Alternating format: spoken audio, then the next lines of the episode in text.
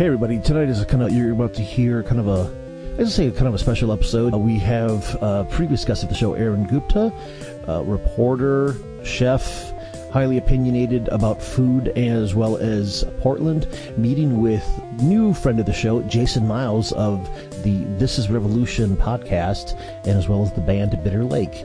We started out by talking about Portland and the very particular like food policing and uh, a bunch of stuff going on here. But it kind of, but once the uh, once kind of like since both Arun and Jason have been cooks before, they start getting into discussions about very detailed discussions about regional food patterns and preps, and we get into everything from let's just say uh, we examine food food and culture and as well as why certain regions have certain foods, how certain other foods became popular from a very uh, historical materialist vibe, materialist vibe. And we mentioned everything from some of the some of the fracking towns in North Dakota to opinions about Nomadland to talking about life in life on an oil rig in the Gulf Coast to how Jewish people were responsible for fish and chips becoming a national dish in England. It's a wide ranging conversation. I have worked a lot on this and I think you will all really enjoy it. If you have any questions or comments, you can reach us at, uh, we are giving the mic at gmail.com.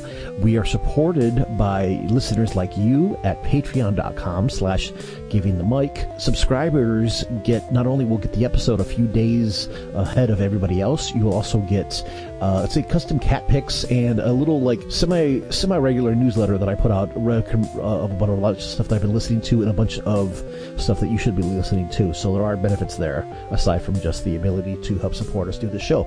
So yeah, please. Oh, again, uh, if you can, you know tell like one person you know about this weird little like leftist show out of Portland, Oregon that you know that you have really enjoyed because if you can tell just one other person about us that will do you know help us out a hell of a lot all right, and with that, I want to thank my guests, Jason and Arun, for get, spending their time on this Friday night and this wonderful conversation that we're about to have, and I'm about to deliver it to you right now. And so, without without further ado, here we go.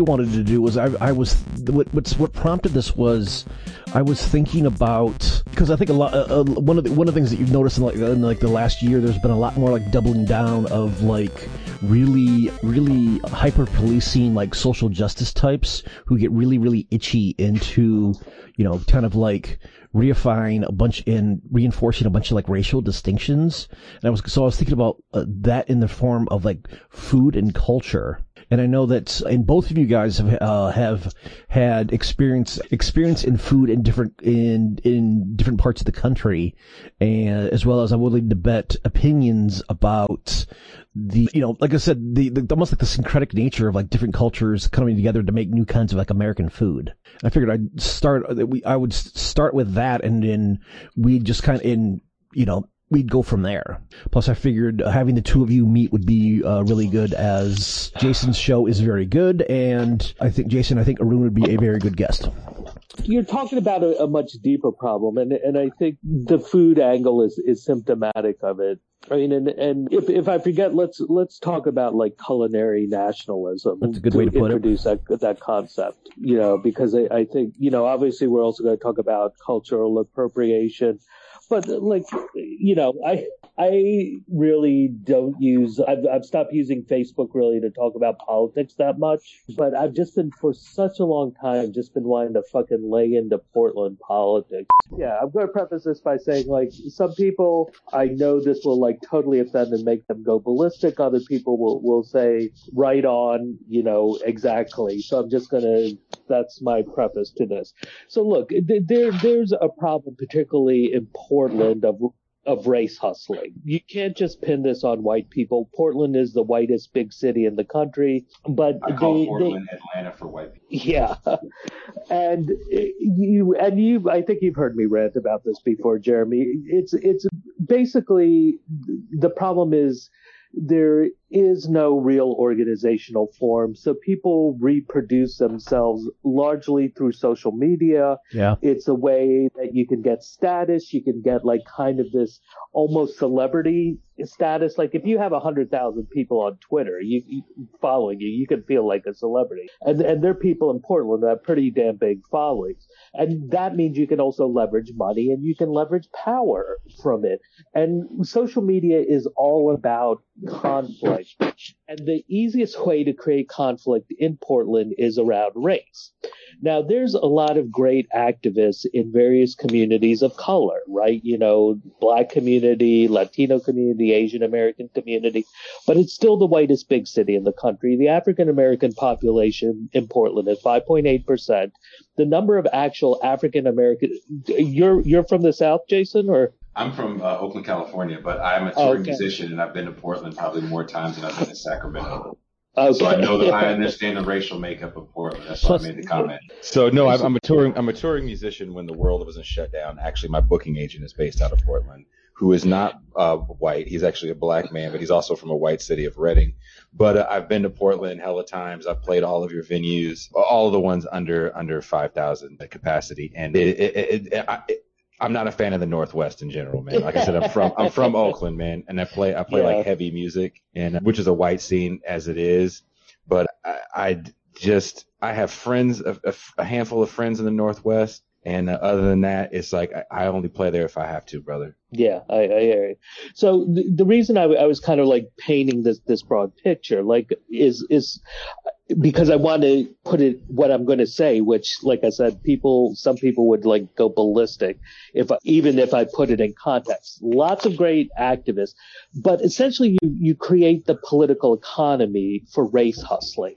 That mm-hmm. inevitably there's going to be someone because it means status and, and money, and we live in a fucking capitalist society. So of course people are, are there's going to be someone who's like, I want that status and money. Mm-hmm.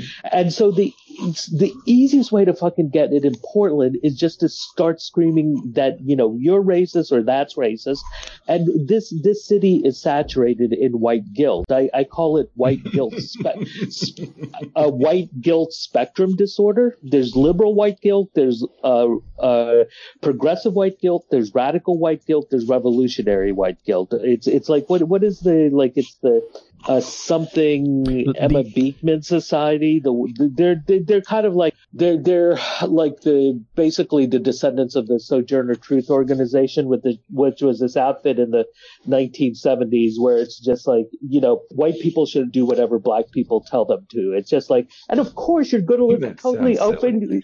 You're going to totally open yourself up to uh, fucking grifters because any black person that comes along, if you're going to be like we we do whatever a black person tells us to do. Yeah, yeah or, or what's the what the hell is uh, the guys uh, who have the bakery? They're, they're like an offshoot of that, the Black Hammer time. There's an offshoot of those clowns? Oh my god. No, they're an offshoot of something else. Oh, oh, oh, oh, okay. H- hang on. Michelle, what, what's that, those, the Uhuru? You know, movement, you know, and it, because I had friends who like encountered this shit in Berkeley where, mm-hmm. you know, it's, it's, it's just like white people were, were working in their bakeries. And, but anyway, but white people also do this a lot to each other in Portland, where there's this constant, and because it's a way to get power. So that's the starting point that this, that what we have is we've created a, a social environment where just kind of screaming these like, uh, slogans is what gets you noticed because that's how mm-hmm. social media works, right? Mm-hmm. Twitter, it, eh, Twitter's what, 280 or is it 288 characters? I, I forget. 280, I think. Yeah. So it's just like you can't have analysis in 280 characters. but you can be witty, right? You can be witty or you can make witty ac- and, accusations. Witty and scare you know? quotes. You can you could be inflammatory. So this is this, and this is what happened with that like cultural appropriation thing a few years ago in Portland. And and you know what I was saying to Jeremy, yes, I think there are instances of real cultural appropriation, and there was one case in Portland where it was incredibly fucked up, the Saffron Colonial. But anyway, we haven't even started, have we? Not really. And you are listening to Giving the Mic to the Wrong Person. I am your host, Jeremy, here on a lovely Friday night with, with some uh, new friends and old friends on a let's just say though, a pun not intended, a spicy chat talking about, I think what, what our guest, one of our guests has described as culinary nationalism. So right now I am flying solo uh, uh, in hosting duties. I want also, like I said, Jason, this is why I wanted you to meet uh, Arun, Arun, this is why I wanted to meet, wanted you to meet Jason because, especially if Jason, if you have him talk to Pascal, I think mm-hmm. uh, these two guys would go would get along famously. Not to mention just talking about just bullshitting about life in New York, which is a whole oh, other okay. story. Arun, are you from the the city? I, I am, I am, and and I've I've been stuck in Portland for the last year oh, because damn. of the because of the pandemic. I leave in two weeks. I'm very happy. I mean, I like Portland a lot, but you know, this is one fucked up city. It's unbelievably fucked up. You know, ra- rather than take down the pro cop candidate, they voted all these fucking, I call them woke racists, voted voted for this electoral suicide bomber who's a lunatic just because she's a black woman, and they let the pro cop. They could have taken out the pro cop mayor but instead they they voted for this candidate who is a write-in candidate who had no chance in hell of, of winning and who's a complete lunatic. But it's she was backed by all these stupid white people who think they're so anti-racist they're going to stop the candidate who could have won, who is going to take on the cops. The, yeah, for, not for not for nothing is a, a, a, new tag you've seen around Portland is "No gods, no mayors." But anyway, yeah, as you can hear, two uh, two guests, one of whom has been here before, another one is is the first time actually on a proper show. Let's go with the one who's been here been here before. Uh, uh, Arun, can you introduce yourself to the viewing audience? Yeah, my name is Arun Gupta. I am an investigative reporter who has written for publications such as the Daily Beast, the Washington Post, the Intercept, Guardian, Jacobin Nation, etc. I am also a graduate of the French Culinary Institute. I uh, am trained in classical French cuisine. I cook professionally in uh, New York City for a few years, and I am writing a book on the revolutionary nature of American cuisine for the new under contract with the New Press. And so food is in many ways my life. I probably know way too much about food. Jason, can you introduce yourself? You're, the first time you've actually been joining us on our show. Can you introduce yourself yeah. to the viewing audience? Yeah, uh, my name is Jason Miles. I am the host of This is Revolution podcast out of Oakland, California. I've been a musician touring for the last oh, 10 years or so. And right before the world shut down, I got into doing this. It's something I've been wanting to do for a while. And it was something that I had wanted to do in the interim in between tours because up until recently I lived in a rehearsal slash recording studio in West Oakland, California. So I thought it was just a great place to do a show, and it was. yep. And, and now I do it out of out of home, and it's definitely switched its focus from uh, musicians talking about uh, politics to talking more and more about about politics. Oh, cool. And less about music. Yeah. And you've recently like been you when did you guys get added to the Zero Books Network? Because I remember I found your show right before that happened. Mm-hmm. Was it like February or something or I can't remember. I don't remember the exact date. Doug Lain had had hit me up. Hello Zero Books readers and viewers. It's me again, Douglas Lain. and in this video, and proposed something to me that I, I could not pass up. And that proposal has gotten even, even bigger, you know, dealing with Doug is like dealing with the left mafia, if you will. So there's going to be an even larger output of more zero based content. It, it's a, it's a good thing. I, am actually happy of the relationship uh, that we have with Zero. Zero is also uh, going to be putting out uh, my co-host Pascal Robert's book, which is going to be a history on black politics from Obama to, to Trump, I believe. Cool. When when when is when is his book scheduled to be finished, or uh, does he have any Don't idea know. yet? Okay. Don't know. You know, dealing. I was yelling at him today about that actually. And Arun, do you know? Do you have any idea what the what the timeline on on your book is is looking like right now, or is it still kind of like in the tournament? It's supposed to be done like four years ago. Ah, right. well, fair enough. but uh, also no, I'm getting I'm getting it's it's speeding up. I'm getting close to halfway done. The I didn't even really I think begin getting good work done on it until about 2 years ago and then the pandemic at points threw some spanners in the works. Hasn't been the easiest time to be productive. Let's just leave it at that. Yeah. Well, that's the uh, that was one of the was one of the lies of that was going around very early on during lockdown. You, you had all these like media profession, professionals who I guess really were all like frustrated novelists talking to each other like, "Oh, look, you know, you you have plenty of, you know, everyone's at home. You'll have plenty of time to to be creative and to finish that play or you know, now you can write King Lear or write your novel or yada yada yada." And like, nope, turns out having a massive global pandemic in which eh, eh, in which everybody's miserable and, you know, there's a high death rate and in the middle of a horrible political period, turns out that is not the most productive to do stuff. I, I, will say this. I will say this to challenge that narrative. While I was in the studio, I actually, you know, I, also worked in live music. So that of course shut down. So I took a job working at one of the emergency shelters at Oakland, in Oakland. And between that and then having one of the largest encampments in the city of Oakland directly across the street and the outgrowth of that got on another people were living in the middle of the street before I left the warehouse I was living in. It did prompt me that mixed with a horrible rat problem I had. I recorded an entire an entire record by myself. wow. Like I literally I mean, learned I, how to play a few instruments. Every, everyone reacts differently. I mean, I, I, I don't doubt that some people have been incredibly productive. Thank the I, rats, man.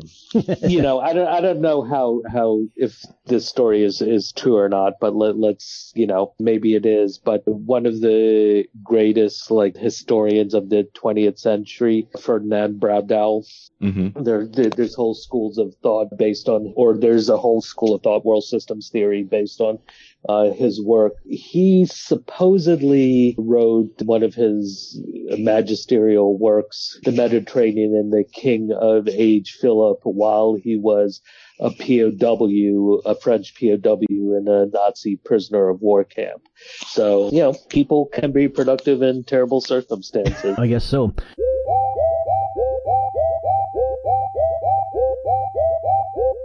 Jason, can you talk about mm-hmm. your your cooking past? I actually have cooked professionally. I, I worked in finance, real estate finance in my 20s. And then when the market crashed, I, I lost everything. And I decided to take a Greyhound bus to Lafayette, Louisiana and cook in the Gulf of Mexico on oil rigs. Wow. Um, yeah. That's hardcore. It is and it was a culture shock. I am from California, born and raised in California. I have family from the South, but have never lived in that part of the South or experienced that that part of the South. I'd never been around people in the Klan, so it was an interesting learning experience. You know, I've also cooked in a few restaurants in the in the Bay Area, but you know, when you talk about like culture and cooking, there is no, you know, coming back home to California, it gets kind of insulting when, when other black people are like, oh, this is like, I'm like, yeah, mm, it's a little different when you go to the South. And, and that culture was shared with me. Say again? What do you mean when you say it's a little different when you go to the South? When the things that, that I was taught that were authentically quote unquote black or, or soul food, everybody ate so so you're saying what you were taught is soul food in Oakland, mm-hmm. everyone, and that's black people food in Oakland, yeah. but in the South, that's what everyone ate. Like I literally, this was before like grits was hot. Like you know oh. now, like there's all these grit dishes, and you know. So uh, can, can yeah can, can, can I play interviewer for a minute? Sure, Go for sure, it. Yeah, sure, like I said, this is not the most formal of, of experiences, so yes, do it. So Okay, just kind of like rapid fire. So the racial composition of the crews. They varied. So I never stayed on one rig for for. Uh, so you work in hitches, right? And you're supposed right. to work in two week hitches. It's not a lot of money out there. It, it's a lot of. I would probably say it's the equivalent of. this is probably going to sound shitty to some people, like slave labor, because a lot of the labor is is shipped in from the Philippines. So you have either very right. very poor black people uh, or very very poor white people that do what I did, which was the cooking and the cleaning. So the which the which clean- is screwed up because because if if you're a roughneck, you're getting paid pretty well. on on the mm. platform. You're you're in a yes. platform, right? I was I was on one platform, which is a little different than a rig. You know, I was on rigs that were called jack up rigs. So uh-huh. if if you know anything about those, they they get towed out to a location once you find a hole and then they drill out the hole, the well, and then they jack the rig up until it's it's producing and then you you jack down and, and move on to the next the next job. So in that case, you're cooking on the ship itself. I'm cooking on it's a rig, but yeah, I'm cooking on the rig. I, I definitely worked on a lot of different rigs with a lot of different crews from various uh-huh. locations uh-huh. in the south. So I got to stay a little longer than two weeks. Uh-huh. So I the longest I stayed was like 49 days, which was like uh-huh. the max. They were like, okay, you can't stay here that long because keep in mind you're affixed to to a location. It's not like you're on a ship where you're actually moving and, and docking and, right. and getting on land for so many days and these crews are probably overwhelmingly, if not exclusively, male, right? Yes. Uh-huh. The, and, the, the, female labor is is usually through third party third party work. Right. And so, you know, so it's it's mainly so I mean I know I know in the in the oil fields they call them roughnecks. I don't know mm-hmm. if that's a term. That's it's a term, term it's it, across the across the yeah, land rigs, California, Louisiana, yeah, roughnecks. Yeah. Okay, so the the Roughnecks, uh, I imagine it's white and mainly white, and then black and Latino. I didn't work with any Latinos that were not in the kitchen. Okay, maybe some Asian, like Vietnamese, maybe, or I don't know. I you know. saw Vietnamese third party people. There was one, and he was from the south. Okay, yeah, yeah, yeah. So and so they just they want like I mean, it's hard work. So they just want like fatty, calorie rich food, right? Lots of starches, lot, lots of meat. You'd be surprised. So first of all, I was off the coast of Louisiana. So most of the crews I was working with were from around southern Louisiana with some northern Louisiana crews and some Mississippi crews.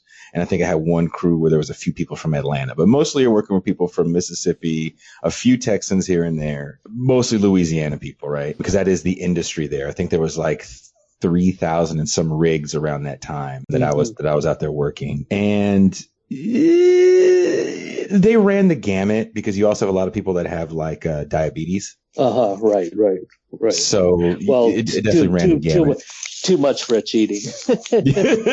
too much southern food. Yeah, yeah, yeah. This um, so should, and, and, you have to make four meals a day, which I thought was interesting. And there was uh-huh. rules to the food that were very to the region, right? You know, like grits was a was a necessity. You had to have grits every day, which kind of shocked me because my first time out, it was like a, a majority white crew, and I had never really seen white people eat grits like that. Right. And so we're just talking about plain salty grits with like butter. Yeah. And and then that that's that's basically the starch, right? Yeah. This is like a breakfast thing. Yeah, yeah, yeah. Yeah. And and you might have your eggs or whatever on top of that. Eggs to order and you know, sausage, bacon, you gotta make biscuits, you know, all that good mm-hmm. stuff.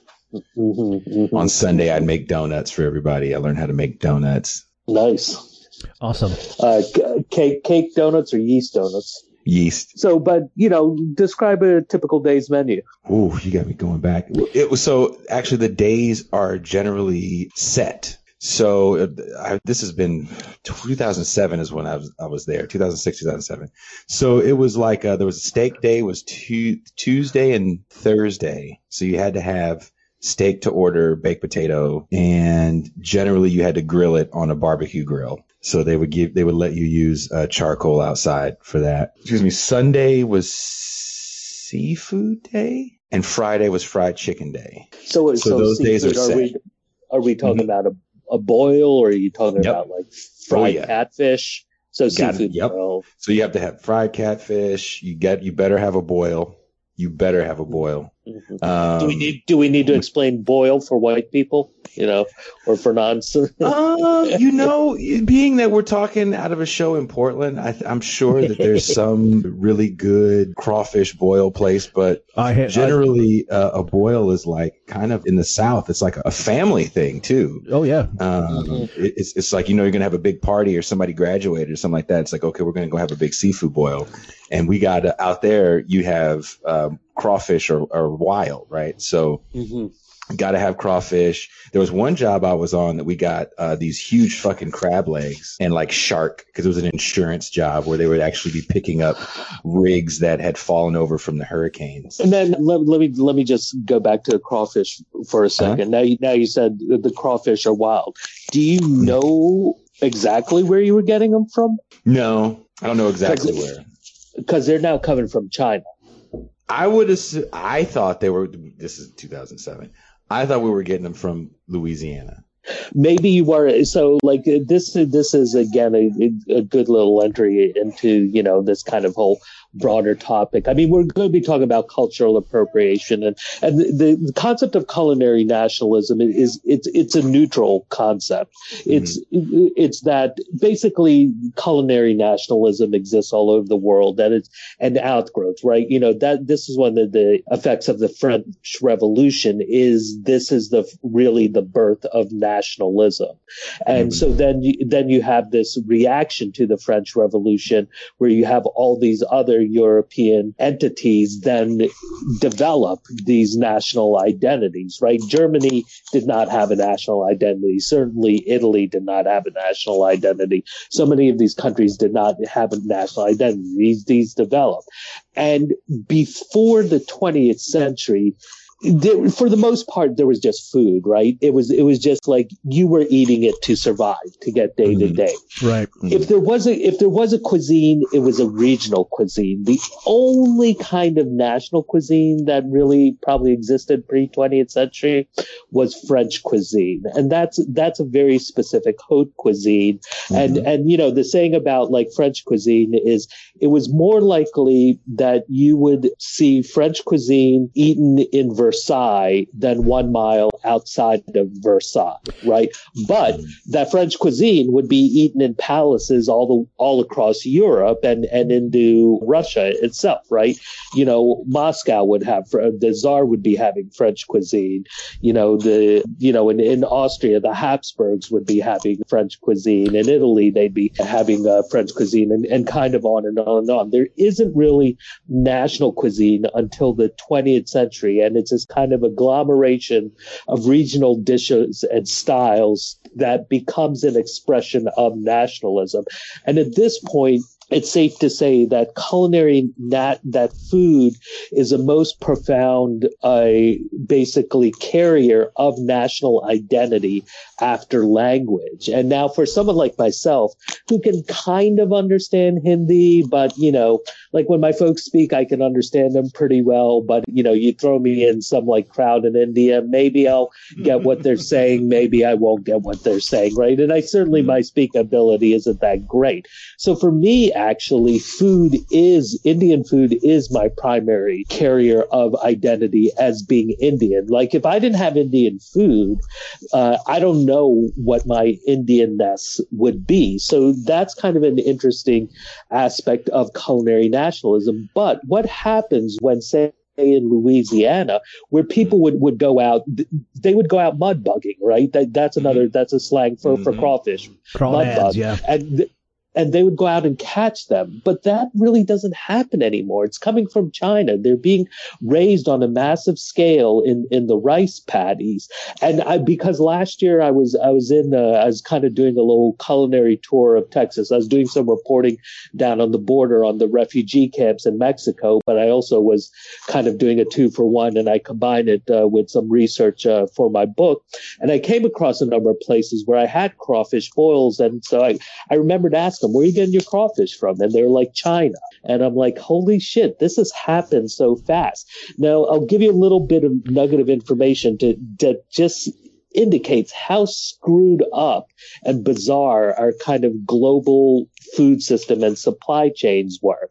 Someone in Louisiana, so Louisiana used to have a really big business in farmed catfish, and that started being outsourced more and more to China. Now my understanding is pretty much the Louisiana uh, catfish farming is dead. And someone in the 2000s figured out, or it may have even been the 1990s, that you could grow the catfish in, in Louisiana. And it was cheaper to ship the catfish to China, fillet it, and ship it back to Louisiana. Uh, and as re- yeah, oh, that re- also, Arun, that, I have a, I do have a, a, question when you're done. Yeah, so that that's that's that is the insanity because of course, if if you have any familiarity with the South, you know those processing plants, the labor is damn cheap down there. Mm-hmm. So just like, how the hell could you ship it refrigerated ten thousand miles in both directions, and it's cheaper to do it that way? Uh, like, well, we'll Hold on one second, guys. My my son is crying. Hold on one second. Okay. Yeah, Jason's son, uh, young son, he's got a two-year-old named Phoenix. Turns out to be a uh, a recurring cameo character in a lot of shows, as he'll kind of wander. he will wander in and want to occasionally, you know, say hello to all the guests who are on on the on the TV screen, and occasionally offer comment. But well, well, well, well, well, I guess I'll I'll switch back to uh, my question is is the in terms of like setting up national food and people bringing food with them, what effect did did the did having having like French and Italian refugees during the Napoleonic Wars having to relocate to England? What effect did that have on? I think not only just English food, but also the idea of like the restaurant and like establishing that kind of like uh, that kind of cuisine in in Napoleonic England. Oh wow, I, I do not know that history. Because I know that I think uh, I think I think gelato. I think it was gelato that first made it to England was during the Napoleonic uh, Wars because everybody got displaced out of like Switzerland and Italy because of like all of the all the war battles down there. Jason, are you back? Not not back yet. Okay. Anyway, but uh, but like I said, yeah, this is why. I mean, English food is is terrible. So right. uh, you know, it's I I can't imagine that it had that great of an impact on on the British diet. Maybe it would have been some quirky stuff. I mean, like I can tell you about. The, I've, I've read pretty deep into the history of, of fish and chips, which is actually uh, it's I believe there's a lot of evidence pointing to that it was uh, Jews who a Jew who created the first fish and chip shop in London, Joseph Mallock, in the mid uh, 19th uh, century.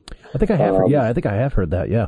Yeah. So I mean, you know, there, there, there's some there's disputes about whether Malik was really the the first or not, but a lot a lot of people credit uh, uh, him with doing it. Malin actually, not Malik. Gotcha. So you know, it's it's just like obviously fried fish was was nothing new. The interesting thing is chips was actually something new, and it wasn't the first reference to chips is it's from a Charles Dickens novel. I, I can't remember.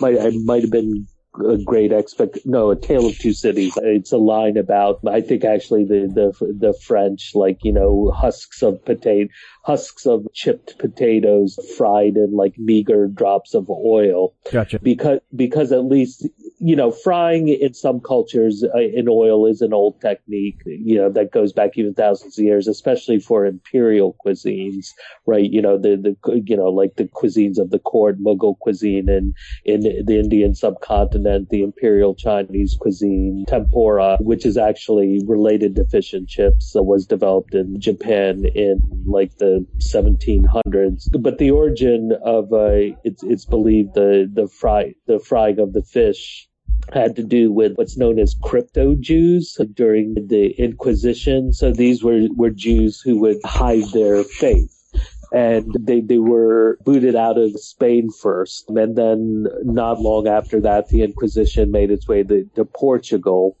And uh, a lot of them uh, wound up in Holland, and they would fry fish. And there's actually one guy kind of unravels the the whole history of it. That fish and chips goes back to like a 8th century Persian sour beef stew um, called sick. But but anyway, by frying fish, Jews were able to keep the Sabbath while hiding their religious identity because, you know, the Catholics would have the meatless uh, days and, and often meatless Friday, meatless Fridays but there were many other meatless days. And if they made the fish on the Friday and then doused it in vinegar, which has antibacterial properties, of course they had no idea about this, but they did know it would somehow preserve it for the next day. So mm. they hmm. could, they could then have the food to eat the next day. So go. this is believed to be the and and then eventually crypto Jews from the Netherlands made their way into England. They were not allowed, uh, they were banned, but they uh, were still moving there. And so then this guy, Joseph Malin, he's the first one who combines the fried fish with the chips. And then actually Oliver Twist, that's also the first mention of fried fish and it happens and it happens in the Jewish quarter of, of London. It, it's encountered. So, you know, but since we're talking about cultural appropriation, culinary appropriation, could you think of a more British dish than fish and chips that actually it's introduced by Jews. So it's just like, and of course that would drive like the British nationalists, you know, nuts. Mm. You know, if you t- if you tell something someone like Nigel Farage, hey, it's just like, hey, you're eating a, a, a, a Jewish dish. Yeah, he'd probably try to say he'd probably try to say that like the the British made it delicious or some shit like that.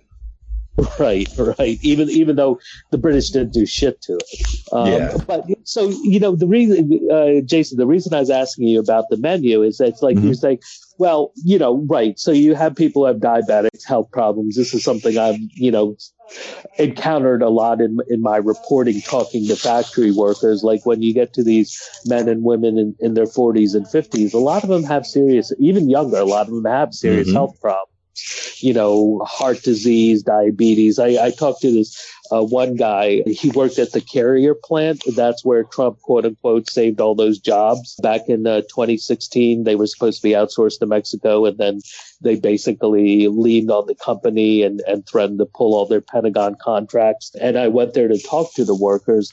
And I talked to this one 37 year old guy who uh, told me he had already had three heart attacks.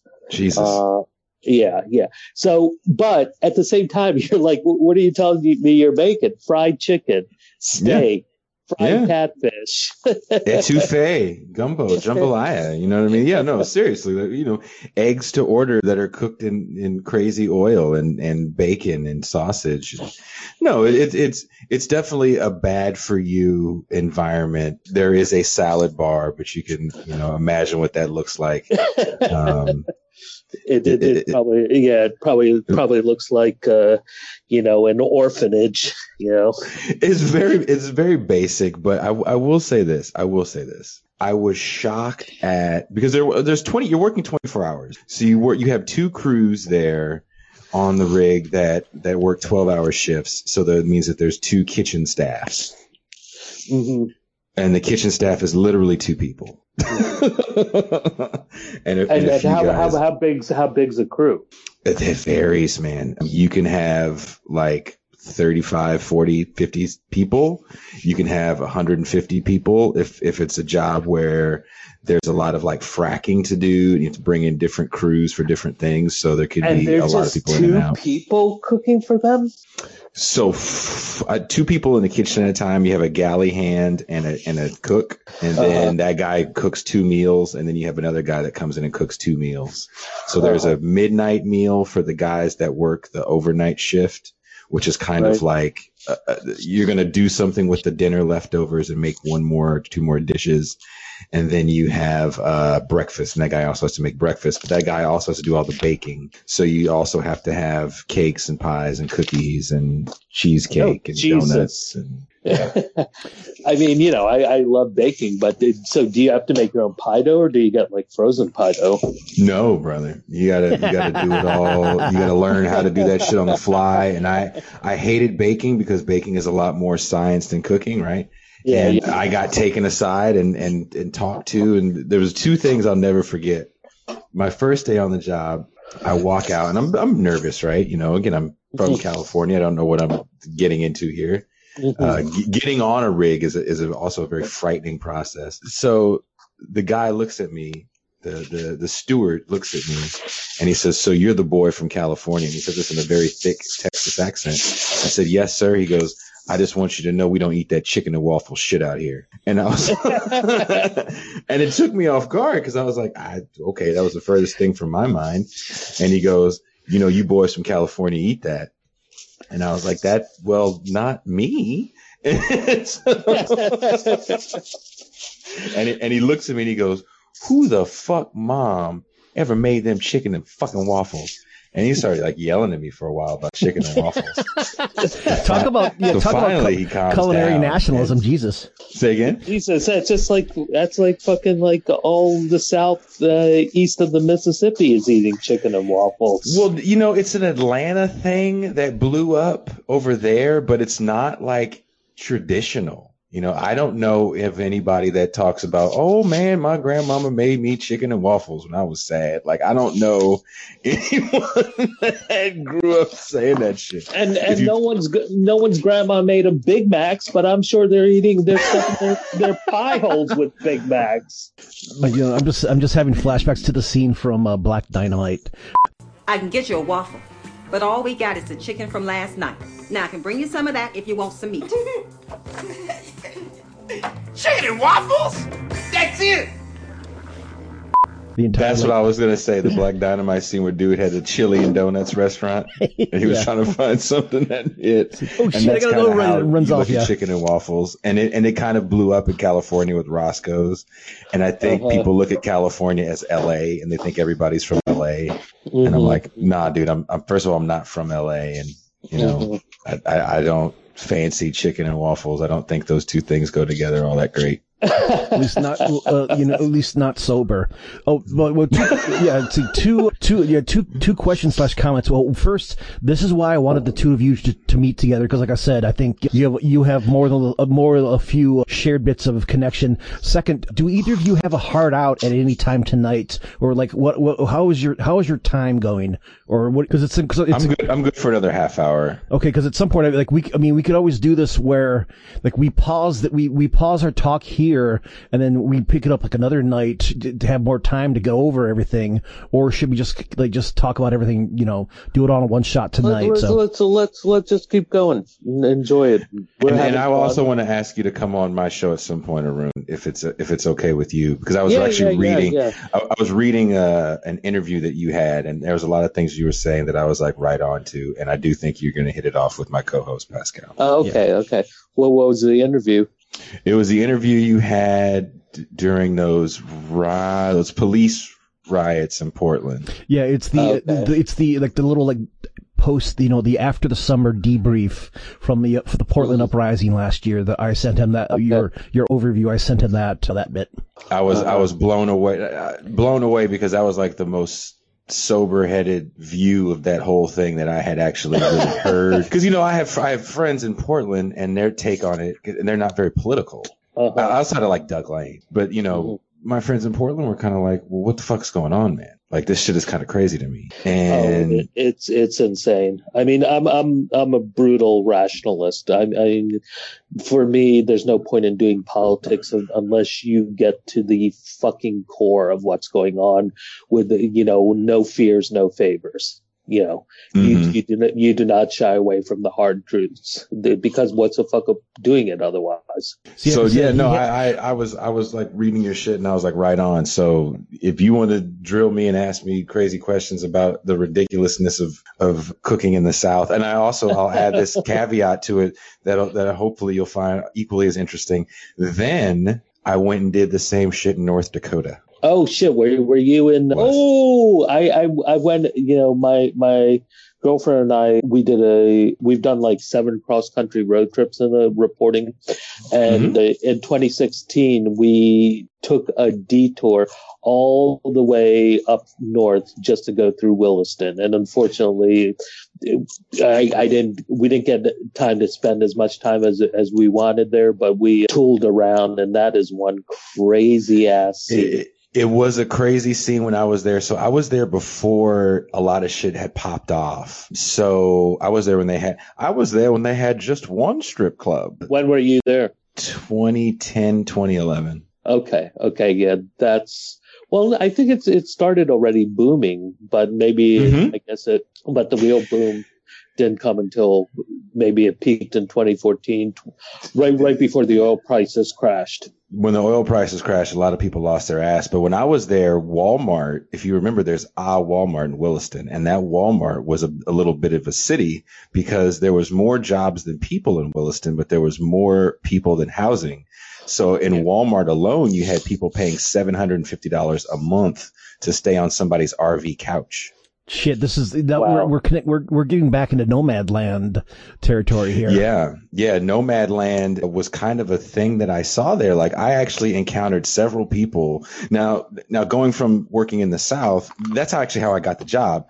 A friend of mine who I had met that was uh he was from Louisiana. He cooked out there. He had got a job, and he called me. He goes, Jason, there's more money to be made out here. And I'll be totally honest with you guys. I have no problem telling people exactly how broke I am. I was making seven dollars an hour, working 84 to 91 hours a week. Jesus. In in the and then when I went to Williston, I think it was like 1178 to start, mm. working 84 hours. The day I got hired, the entire kitchen staff except for one other guy quit. Wow. yeah, this is yeah, dude. This is this is straight Nomadland shit and they quit because they had high and th- this is this is going to sound bad and i'm not saying this as a slight on the people. This was just a thing that had happened out there more often than people think. I don't know the people personally so i don't know their motivations for quitting but it was mainly a staff of natives. Uh-huh uh-huh. And they all got their check and they said fuck it and left yeah, I mean, you know, maybe they just, you know, the the thing is when uh, when you're poor, you you you learn how to be poor, you know, you. and and if you you know, and you learn how to survive on a little, and if if you get like a few good months of pay, often you're like, fuck it, I don't need to work for a few months that's, now. That, that's what it was. And also people, another thing that happened in Williston, and I don't know if you got a chance to see this while you were there, there's a lot of help wanted signs and places yeah. like, places like Walmart Places like McDonald's were paying 18 and $20 an hour to start. Gas stations were paying 18 and $20 an hour to start because there wasn't people to work these jobs because you made more money in the fields. So are, are you, are you, do you know the work of uh, David Harvey, Jason? Yes. Okay, so uh, this is great because then I mean this is getting a little off topic, but let let's just talk about Williston real quick. You know, yeah, that, that, that's never happened on this show before. Yeah, uh, that's never that's never happened in the history of podcasting. Yeah. So I just know, I just did a I just did a video essay for Zero that should be up next week about my take on Nomadland. I, I did a review of it for In These Times, and because Michelle and I were traveling across the country at the same exact time covering Occupy Wall Street, and so covering mm-hmm. a lot of the same stuff that Jessica Bruder did.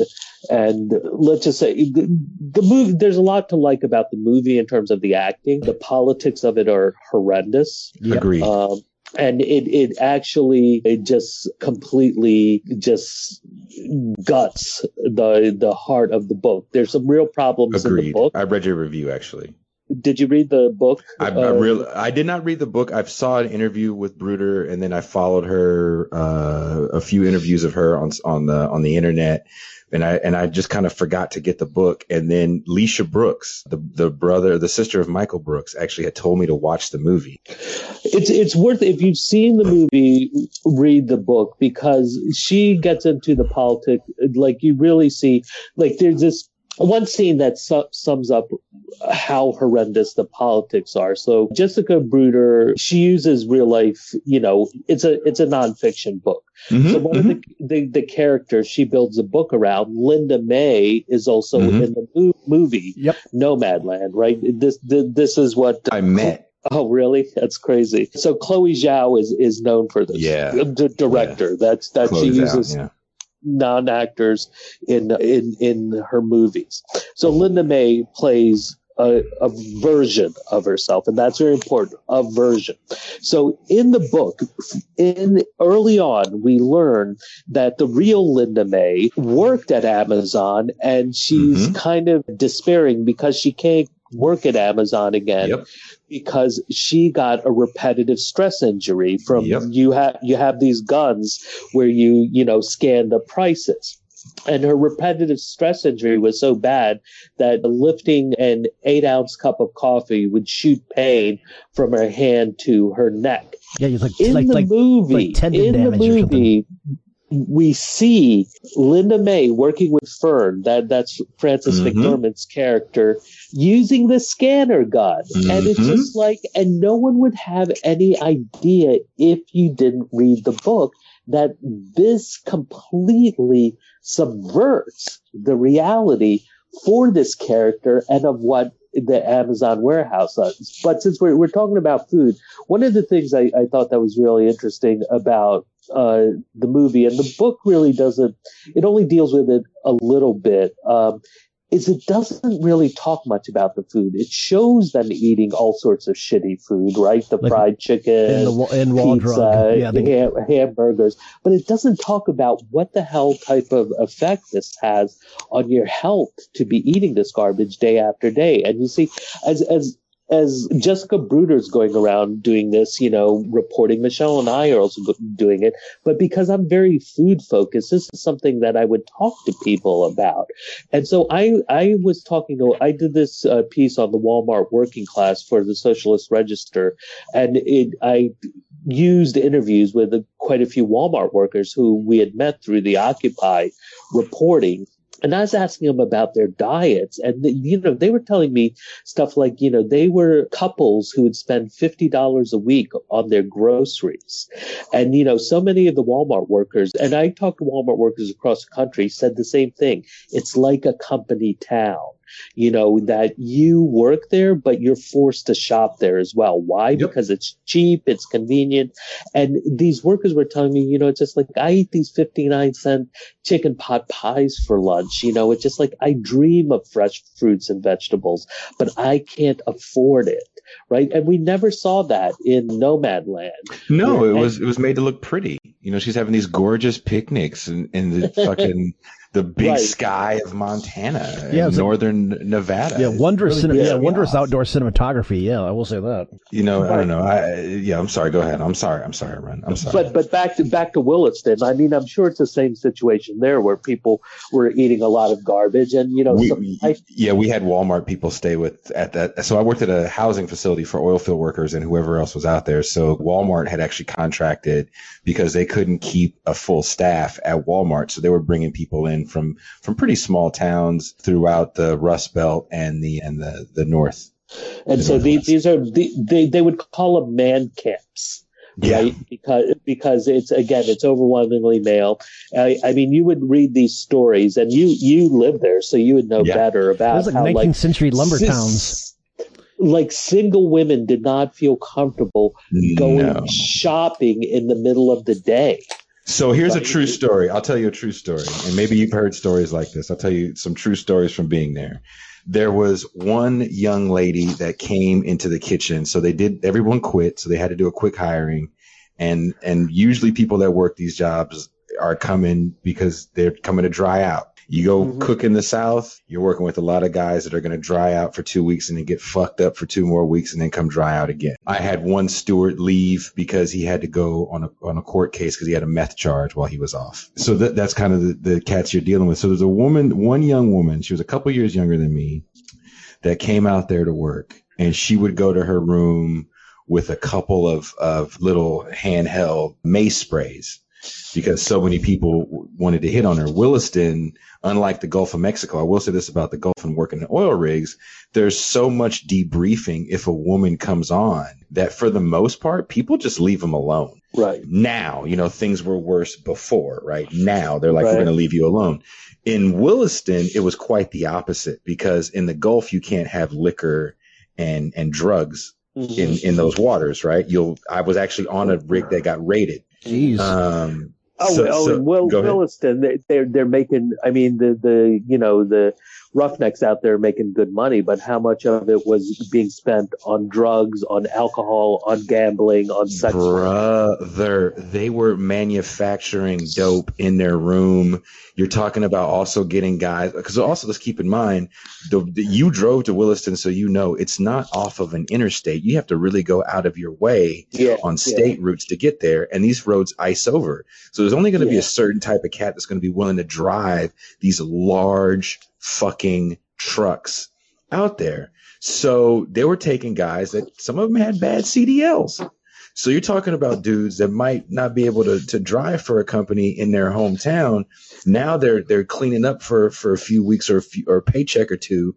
Tr- CD, trucks were CD, falling. CD, CDL is commercial commercial driver's, driver's license. license. I'm sorry, yeah. commercial yeah. driver's yeah. license. Well, that's fine. So, so, so you know, the the environment in Williston was way more frightening because now you have thrown into the mix drugs, alcohol. For a lot of guys, their first time leaving home, not incarcerated. Jeez. So, and, and, and a lot of money. You're talking about walking in the door making three to five thousand dollars a week. Yeah, this is. I mean, this, start. Is, this sounds so much like like like mid nineteenth century, like lumber and silver towns and and mining camps and like so McCabe, McCabe and okay, Mrs. Miller. So I'm getting to his point about the women. So yeah, what what was happening is guys didn't want to stay because there's a thing called Jody. So if you've ever been in the military, they they joke about Jody's screwing your girl, right? And Jody is the make believe man that is handling all the business you're supposed to handle while you're away at work. So the Jody thing in the Gulf of Mexico is a funny joke. You start joking with these guys about Jody, they're like, "Man, I hope Jody fixes that motherfucking broken screen door while he's banging my wife, because don't be tearing the pussy up for free." So they would joke about it out there and be really, really funny. So I was used to that kind of joking with it. Right. In in North Dakota, these guys were very depressed because they were like, "My girl's not answering her phone," and I'm mm-hmm. like, "Well, maybe it's off. Maybe the battery's dead. Maybe she's fucking someone else. What are you going to do about it? You're here. Let that shit go." So th- it, it, was. It's also very violent, right? Because these guys aren't used to being away. They're getting sad. They're getting fucked up. So anyway, so to entice these men to stay, they were saying, "We'll give you a few thousand dollar bonus, and we'll get you an apartment." And an apartment was literally a a uh, a tiny, what we would call now a tiny house. So hipster heaven is what North Dakota looked like while I was there, and I thought it was a joke.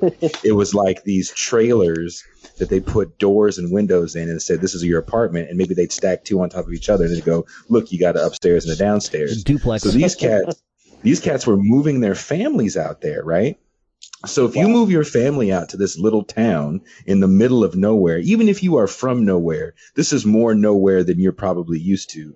And it's mm-hmm. cold. And so when the women, when the wives and the families would go to Walmart, and I'm not joking, the Walmart was a city because mm-hmm. so many people lived there. So they would go, again, it's 13 to 1 men to women. They go just to go grocery shopping and they're just getting cat called on another level.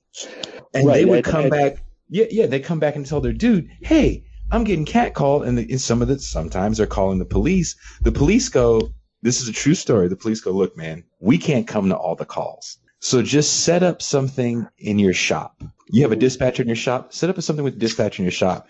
If somebody gets out of line, call up the dispatcher, you guys handle it, and then call us to like clean it up. Jesus, they have, they have their own bouncers. It was it was to that level because the police weren't coming. I saw a lot of fucked up ass whoopings in Williston, and I'm from Oakland, California. I grew up in Richmond, and, California. And so so so so what, so what was the food like you were making up there? Let me guess: burgers, chilies, you know, steaks, sausages, Arun, so the the a few Louisiana people came up with me and they referred to the food as Yankee bullshit. I had never heard of tater tot hot dish before, and it did kind of look like throw up. Holy shit! That's that's that's some man. That's some massive, you know, Great White North. That's the Midwest. That's where North, remember we're in Williston, North Dakota. Yeah, so that's the Midwestern northern North Minnesota shit. guys. Oh yeah, and you have Idaho, northern Idaho guys, and a handful of Montana guys.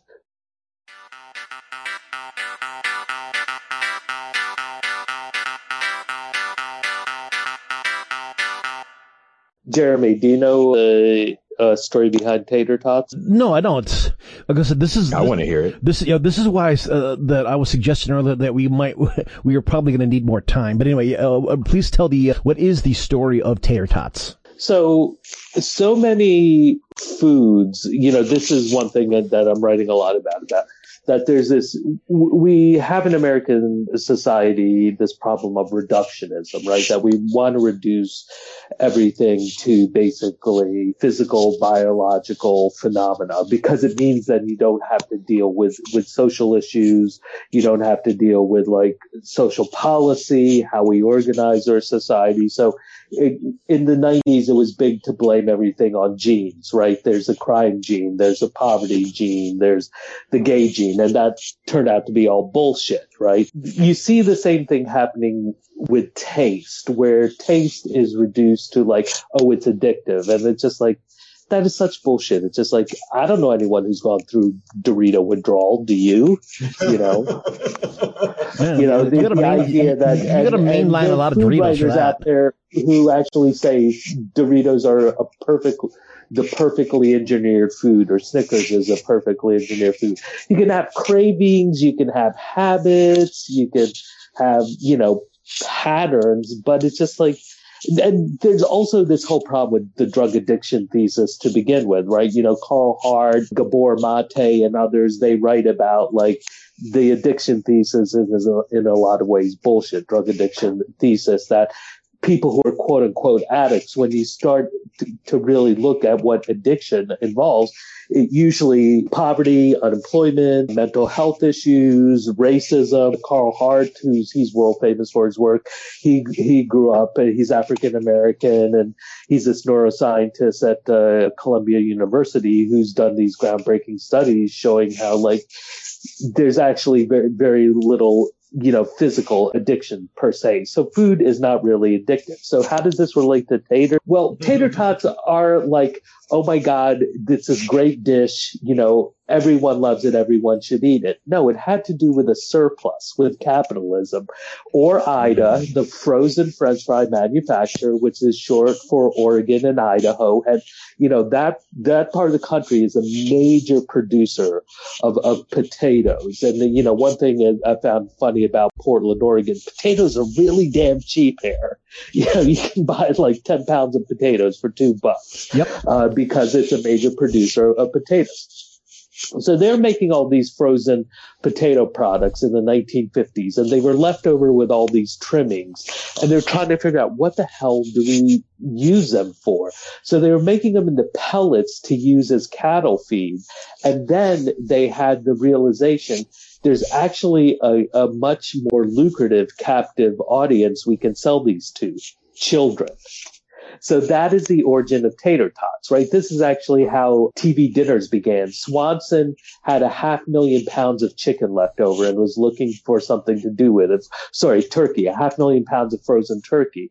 And that's how they invented the, the frozen TV dinner. Or why is high fructose corn syrup and everything? Well, it has to do with 1970s Nixon administration were encouraging overproduction of corn because they wanted to lower domestic food costs. They wanted to capture global global market share. Yep. And so and you ag, have this massive ag amount subsidies. of corn produced that is ta- taxpayer subsidized. And then corporate, then these chemical companies, I forget which one in particular, figured out how to make high fructose corn syrup cheaply. It already had been invented like 20 years ago, but then Dow or one of these other companies figured out how to make it really cheap. And so then that suddenly high fructose corn syrup is in everything. And this is actually also the origin of depleted uranium it's a surplus. Radiate, radiated material, uh, radioactive fuel rods from nuclear power plants that they wanted to way, uh, figure out a way, what do we do with all these like thousands of tons? And it's just like, oh, we'll turn it into ammunition and shoot up entire countries with depleted uranium, leaving this toxic substance that has like a, you know, half-life of two billion years. So it's interesting how many foods begin as actually a surplus product for capitalism to figure out what to do with. Yeah, that's, that's where the cheese stuffed crust comes from, right? Yeah. Exactly. Cheese eating has gone from 11 pounds to in the early 1970s per person per year to 45 pounds. USDA scientists work directly. Even as they're telling you not to eat, even as you have one hand of the government saying don't eat so much cheese, the other hand is working with Domino's to come up and Pizza Hut to come up with stuffed cheese crust. Who the fuck needs stuffed cheese crust? Did did, did you, you ever Tell as a kid say to yourself, "Are you eating pizza?" Wow, I wish this. this I got an, well, I got an answer. Uh, answer or, to that or, is uh, answer to that is college students.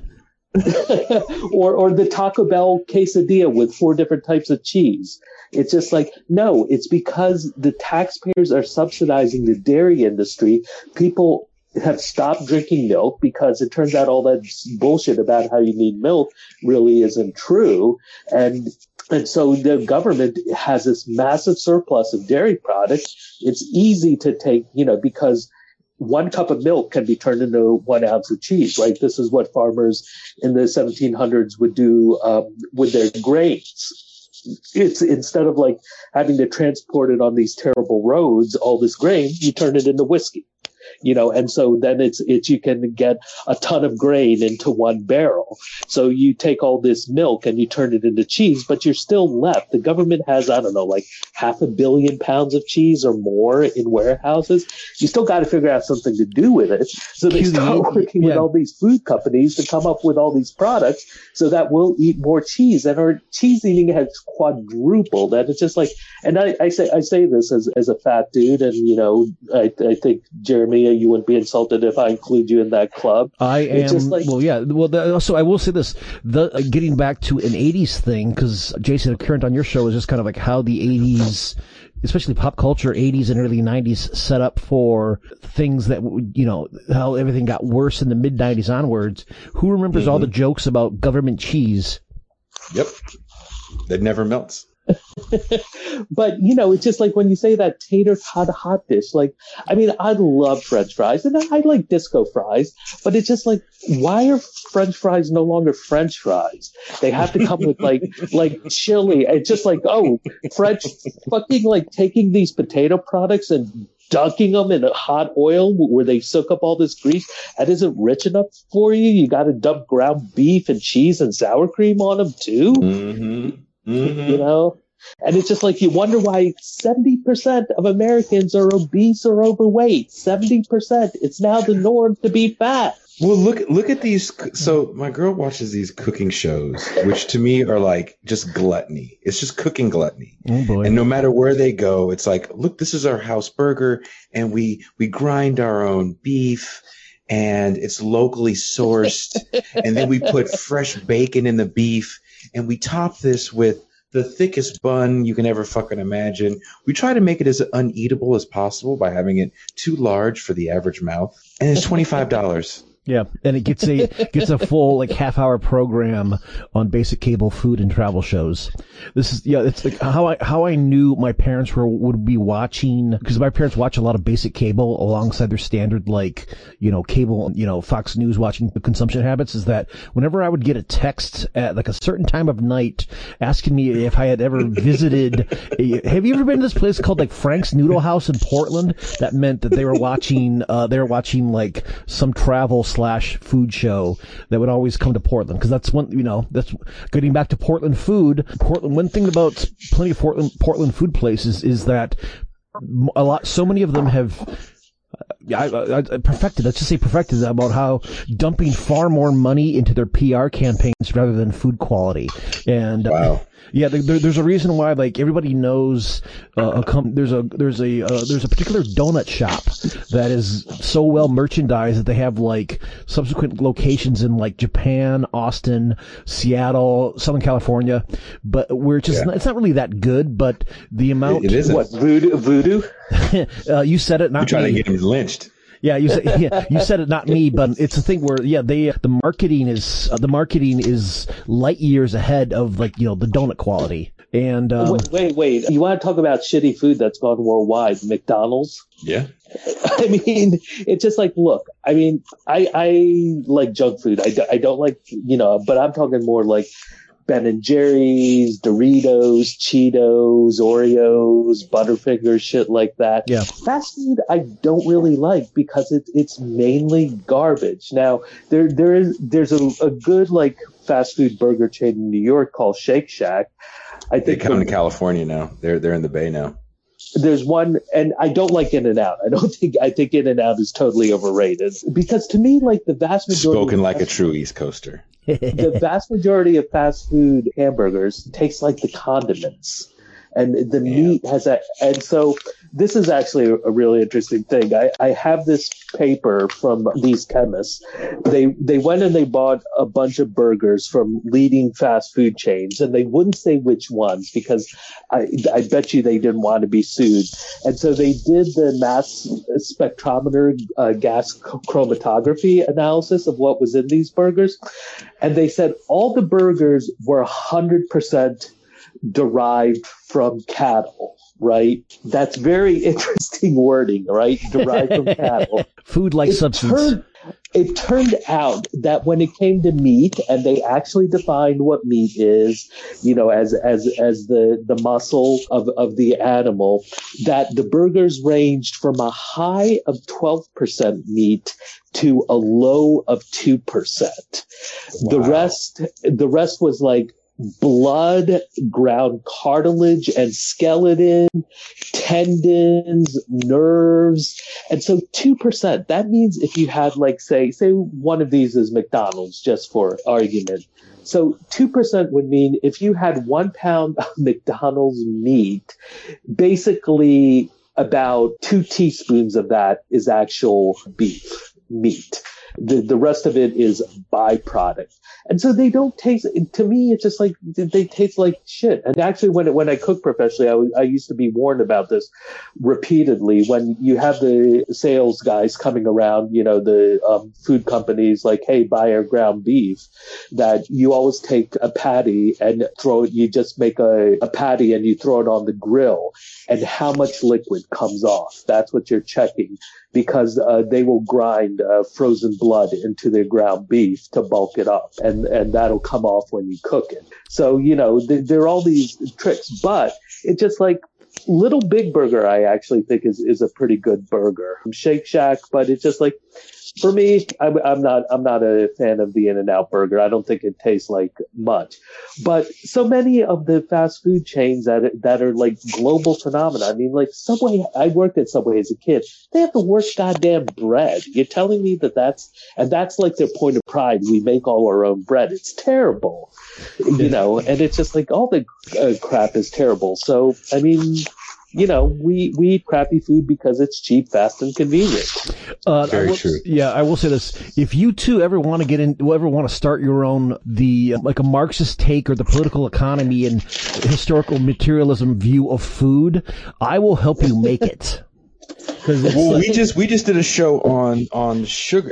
I, man, I really wish we would have met earlier, brother Arun. We did a show with a friend of mine. Her name is Dr. Kelley Deetz, and she wrote a book on enslaved chefs, and uh-huh. and and also did a, I forget what it's called. It's some sort of course great courses. I forget what they're called, but anyway, yeah, she did a course on the history of sugar. Yeah, it's Audible has. Right. I think Audible bought the great courses. yeah, yeah, bought the great yeah, courses. great course for sugar. Say, Audible and, uh, great courses. So we did a show on kind of how sugar and the slave trade, you know, shaped America, and, and then slave chefs shaped American cuisine. I, it sounds like a, a, book I should get. I've, I've read Sweetness and Power by by Sidney Mintz, which is you know one of the most important. It's that's basically the book that's considered to have started the whole field of food studies, and and it's all, all about a social history of sugar, the Caribbean she's an archaeologist and a historian, and she actually was part of a, a, team that actually found and returned. I shouldn't say found. I think it was already kind of in they knew where it was. Nat Turner's skull to his descendants. Found, oh wow! Oh yeah, yeah. Here we go. I found it. The if you look for if you look up Kelley Fanto Deetz on Amazon, you get you get her book from 2017, "Bound to the mm-hmm. Fire: How Virginia's Enslaved Cooks Helped Invent American Cuisine." But also, she's credited for uh, so t- came out in 20, 2016, "The Birth of a Nation," Nat Turner, yep. and the Making of a Movement. There's a tie into the film. Yep, she was a, uh, an advisor on the Birth of a Nation film. But no, we were having we were having a whole discussion about more so how enslaved chefs kind of you know where certain foods come from and what the, a lot of the slaves took from from Africa that we have now and how that mm-hmm. shaped the cuisine now. and changed the course of stuff. She went into a, a deep a deep dive uh, about rum, right? Uh, which was which was pretty interesting. No, I, I, I, I, wish I would have known you then, man. I wish I would have known you then. Yeah, I tried to forward him the link, but I I, uh, I was like, well, here, check this out. I think you might dig this. And anyway, yeah, timing is everything. Yeah, yeah. I think I was I was looking for a recording of it on YouTube, but I couldn't find it. Wait, was that um, the, no? Because that's the shit. That was the was, that was the show that got taken down, wasn't it? Wait, hold on a second. Let me see if I can find. It. No, it. that show didn't get taken down. It's still there. That show. Can, find, can I find? Okay, this is Revolution podcast. Oh so, shit! So, send me send, send me a link to it. I'll. I'll, I'll but YouTube definitely took down my show about Turkey. Yeah. Okay. Uh, oh, oh, there we go. Hey, this is Revolution Podcast, up to 1.99k subscribers. So getting up there. Yeah. Here I am uh, putting a link to it. Oops, there he goes. I'm putting a link to it in so, the chat. but I think I think in Sweetness and Power, Sidney Mintz mentions that the rum ration actually began as a subsidy subsidy to Caribbean sugar growers. So I, I don't know if Kelley mentions that mentioned that, but that to me was was really insightful, right? You know that this this is the state is is basically choosing to mm-hmm. take public public monies to you know, support not just private industry, but, but the whole slave trade and, and, and, and the whole, you know, triangle trade as, as, and constructing this form of power. And I think the rum ration, you know, it went from something like an ounce a day or, or two ounces a day to eventually about a pint a day within a century. Yeah. And also, well, it also, it was also a way to subsidize England's naval power because how they, how they kept their, there was the difference between the English versus the French Navy is that the English Navy served rum that had, they served grog, which was rum with lime in it versus the French uh, Navy, which served served wine. Turns out having having uh, wine in your grog make lets your uh, lets your sailors not get scurvy. Really? Yeah.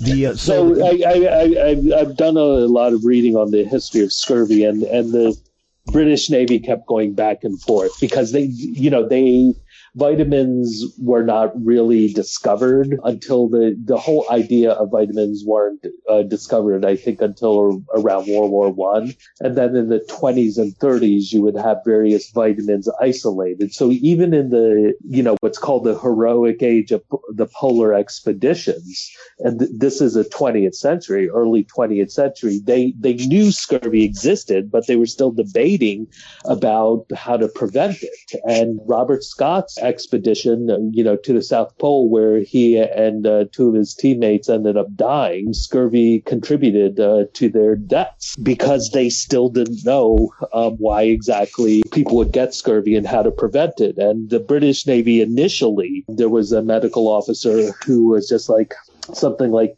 we can prevent it with lemons or limes and Marmalade. initially they did and yeah. then they started changing it and they essentially abandoned the um, solution. And so for a long time, British sailors were getting scurvy. You know, one of the the practice and that practice of that ration extended to modern times because my grandpa would tell the story of he would he was be stationed in Perth, and not only would he would he you know constantly go back, you know, you would go on shore and they'd get drunk with like the Royal Australian and, and the Royal Navy folks. But there were times when you would, because you had a bunch of like, you know, allied ships anchored on the same place and do exchanges because all of the Royal Navy dudes, they had booze, but the Americans had ice cream because the American, they, and there was no, there was no booze ration on American ships, but, and there was no ice cream on British ships. And so they had a nice little, uh, they had a nice little exchange going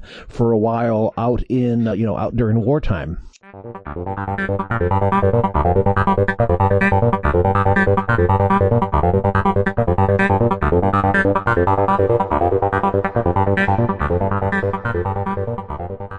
we have been going for quite a while, you know, for our for topic, to, you know, ripping on Portland and the and the the culture and nationalism of Portland through the long winding trail of particular uh, food. Yeah, we, we, we barely even touched on this shit show when it comes to food here. Was, this, this, might, yeah, that, that might, we might need to, to save that for like another episode. Well, well, let me, let me, let me close out with, with one little story. So, okay.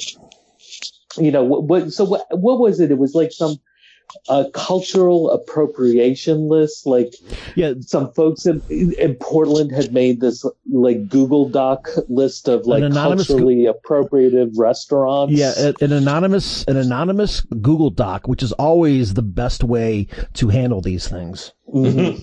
this was yeah this and I, I i actually contacted them and they got so bent out of shape because i i was just like so how many of you are actually people of color you know, and they're like, we've never had anyone ask us that question before. And I'm like, so the fuck what? yeah, this was like back in like 20, I think this was, yeah, the, the, the big brouhaha was sometime in, I think, mid, late 2017 or so. And over, you know. So there, there was this one cafe called like Saffron Colonial Cafe and people were upset because the owner, she was a British woman from Hong Kong or something, because of the name of a lot of the uh, dishes on the menu, and also just the whole like saffron colonial that it was all about the way it was described on the, on the website. You know that it was like supposed to be evocative of the British Raj.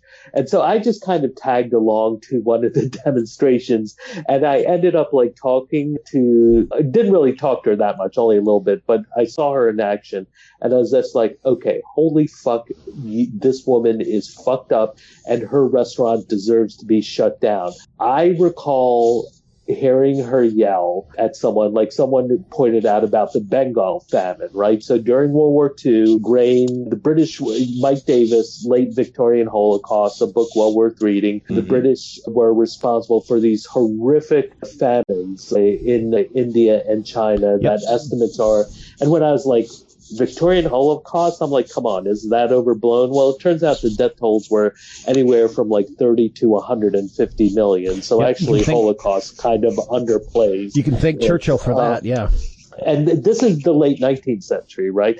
So before the British got to India, there was famines about one once every 120 years in India. Then when the British get there, there's famines once about every seven years because they totally destroy this kind of system of granaries and storage and, you know, where people would turn over part of their harvest, but, you know, to, to the local rulers, the Maharajas or whatever, and, but they there were these networks that were in case there were crop failures, right? Crop failures are a, a phenomena, but famine is, you know, crop failures are natural phenomena, but famines are a human phenomena, right? And so someone is trying to explain to her about, you know, during World War II, the British shipped all this grain from Bengal, and the estimates are anywhere from like two to six million people died as a result of this famine caused by the British. And and Churchill's response was they're a beastly people with a beastly religion. Yeah. And she actually and she was just like, he was right. I was Whoa. just like, Jesus. oh my God. Oh. It's just like your cafe deserves to be burned down. you know? Oh my God, she admitted, yeah you know, and she had shit like, you know, instead of a Bloody Mary, it was like Lloyd's of London. And I was like, you know, Lloyd's of London got its start by insuring the slave ships, don't you? You know, and it just, mm-hmm. and her attitude was like, I don't care, you know. Jesus. It's, you know, so I mean, yeah. So that was a case where it's just like, okay, I'm, I'm not normally on the, on the side of, of like, you know, these these kind of self-righteous food police who know nothing about the history of, of food. You know, like, like, we were talking about earlier, like banh mi. This was a controversy a few years ago when Oberlin College, the food service vendor, started like serving a banh mi, and it wasn't anything actually like a banh mi, and the and kids were screaming this is cultural appropriation, and I'm like do any of you know actually know the history of banh mi? That it began because of World War One. That there was a the French seized all these uh, German entrepots in Hanoi, and they they had all this food, and France shipped over the bulk of the colonial administrators and army to take part in the World War One effort. So all this food was just dumped in the marketplace, and previously the Vietnamese were not allowed to have bread because it was felt that it would, if you gave them bread to eat, then the, that would incite their kind of incite them to have democracy as well. So it was a very racialized notion, and, and that's very common in the in the uh, uh, 19th and early 20th century. These racialized notions of that food configures exactly to our racial construction. So all this food is dumped in, in the marketplaces of Hanoi and the bakers in the French bakeries in, in Hanoi where, where, you know, there were lots of Vietnamese and so they came up with this food, the banh mi, you know, using wheat flour and then all the various tin goods, the, the pates and, and hams and stuff. And the, and you know, the banh mi, when you look at it, you're like, somehow I don't think that this is an indigenous Vietnamese food, you know? So there's already this kind of cultural exchange and, and, you know, and that's the whole thing about humans. It's, and this is what I'm writing about in, in my book.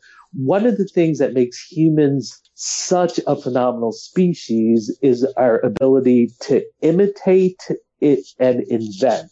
But imitation is very much in, as important as invention. That is how things spread throughout societies. You know, we use the term like memes now, but this goes back, you know, well into the, you know, I mean, there's, I was reading something about like culture among chimpanzees. Like there's, there's actual evidence now that ch- chimpanzees have culture, that it's not just behavior or instinct where they're engaging in these kind of adornments that have no like purpose other than there's some some sort of you know a signal to each other and it's something that is shared among non-related chimpanzees where one of them picks up this habit and then others imitate it right so it isn't that this just goes deep within human this goes deep with, within this entire primate species. So this idea that you can't imitate other people's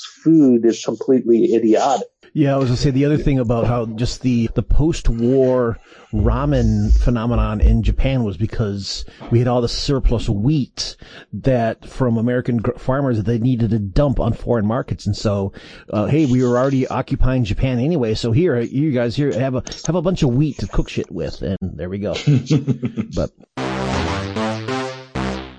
Okay, so we have been for quite a while. I think we is what the hell time? Ooh, shit! It's eleven o'clock. All right, I think we should probably bring things to a close for our very, you know, our wide globe trotting and time time traveling conversation here. Hell, it's just some basic basic cleaning up for the end of a pod. Let's see, Arun, you go first. Do you have anything to plug, or how can folks get a hold of you? They they can find me at Twitter at Arun Indy. A-R-U-N-I-N-D-Y. I'm writing a book, like I mentioned, for a new press, Bacon as a Weapon of Mass Destruction. I'm hoping it'll be out in a couple of years, two years, 2023. Other than that, I, you know, continue to do some writing for The Intercept, Jacobin, in these times, Nation, Raw Story. You know, not, not a whole lot because I'm just trying to concentrate on the book. But, you know, you can find me on Facebook or, or Twitter, or you can just Google me and find a lot of the work that I've done. Awesome.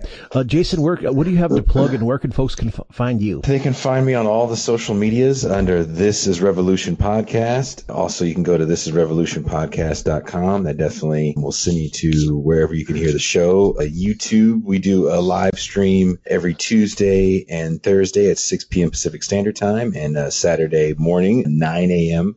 Pacific Standard Time. Tomorrow, as I'm doing the show, a Saturday, May 22nd we'll be speaking with Seattle City Council member Kshama Sawant. That'll be fun, yeah.